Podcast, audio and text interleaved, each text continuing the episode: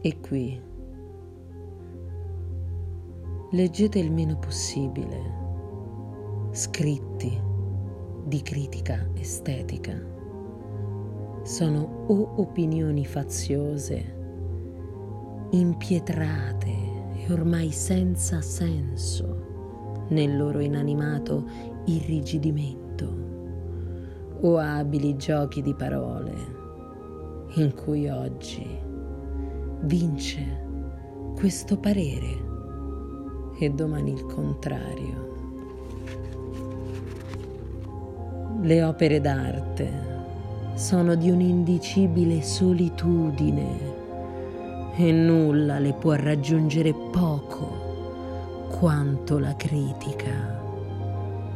Solo l'amore le può abbracciare e tenere ed essere giusto verso di esse. Date ogni volta ragione a voi stesso e al vostro sentimento, di contro a ogni simile interpretazione, trattazione o introduzione. Se doveste aver torto, la crescita naturale della vostra intima vita vi condurrà lentamente e col tempo a ravvedervi e ad altri avvisi. Lasciate ai vostri giudizi il loro proprio sviluppo indisturbato, che, come ogni pregresso, deve venire dall'intimo profondo e non può essere da nulla represso o accelerato. Tutto è portare a termine e poi generare, lasciar compiersi ogni impressione, ogni germe d'un sentimento dentro di sé, nel buio, nell'indicibile, nell'inconscio irraggiungibile alla propria ragione, e attendere con profonda umiltà e pazienza l'ora del parto d'una nuova chiarezza. Questo solo si chiama vivere da artista, nel comprendere come nel creare. Qui non si misura il tempo, qui non vale alcun termine e dieci anni so nulla. Essere artisti vuol dire non calcolare e contare, maturare come l'albero che non incalza i suoi succhi e sta sereno nelle tempeste di primavera, senza apprensione che l'estate non possa venire. Che l'estate viene, ma viene solo ai pazienti che attendono e stanno come se l'eternità giacesse avanti a loro, tanto sono tranquilli e vasti e sgombri d'ogni ansia. Io l'imparo ogni giorno, l'imparo tra dolori cui sono riconoscente. Pazienza è tutto.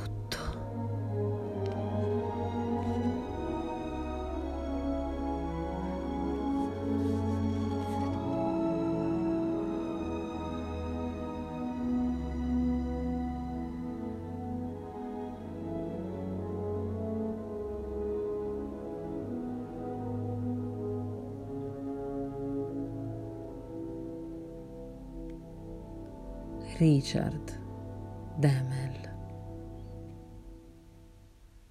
A me capita coi suoi libri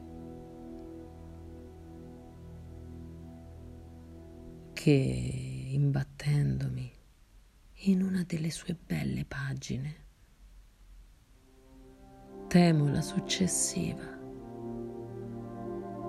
che può distruggere tutto e stravolgere in indegnità quanto era degno l'amore. Voi l'avete ben caratterizzato con la parola vivere e poetare in calore. E in verità l'esperienza artistica è così incredibilmente vicina alla sessuale, alla sua doglia, alla sua gioia, che i due processi sono propriamente solo diverse forme d'una sola brama e beatitudine. E se invece di calore si potesse dire di sesso, sesso nel grande, vasto, puro senso, su cui alcun errore chiasestico non avesse gettato l'ombra del suo sospetto, la sua arte sarebbe molto grande e di enorme peso.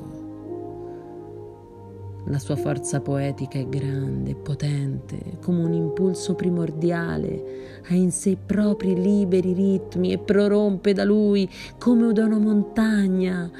Ma sembra che tale forza non sempre sia del tutto sincera e senza posa. Ma questa è anche una delle più difficili prove per chi crea. Egli deve sempre rimanere l'inconsapevole, l'ignaro delle sue migliori virtù, se egli non vuol togliere a esse la loro libertà e la loro illibratezza.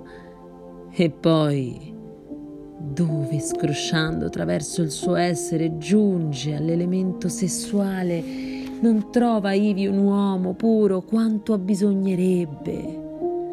Non è qui un mondo del sesso perfettamente maturo e puro, non è abbastanza umano, ma solo maschile.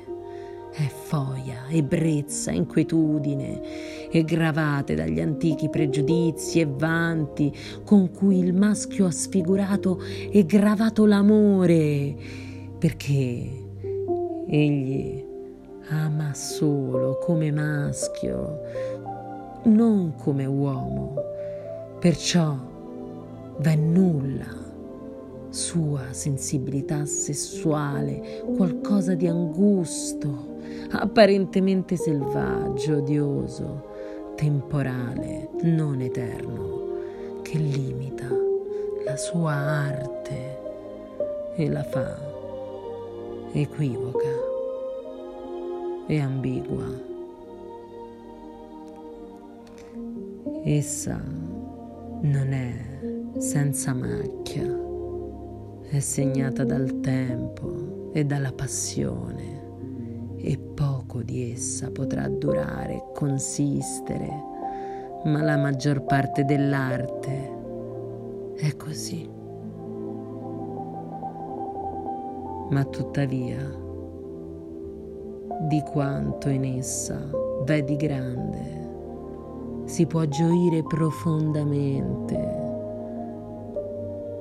Solo non si deve perdercisi e finire partigiani di quel mondo daemeliano, così infinitamente angoscioso, pieno di adulterio e disordine, lontano dai reali destini che fanno soffrire più che questi turbamenti temporali, ma danno anche più occasione a grandezza e più coraggio all'eterno.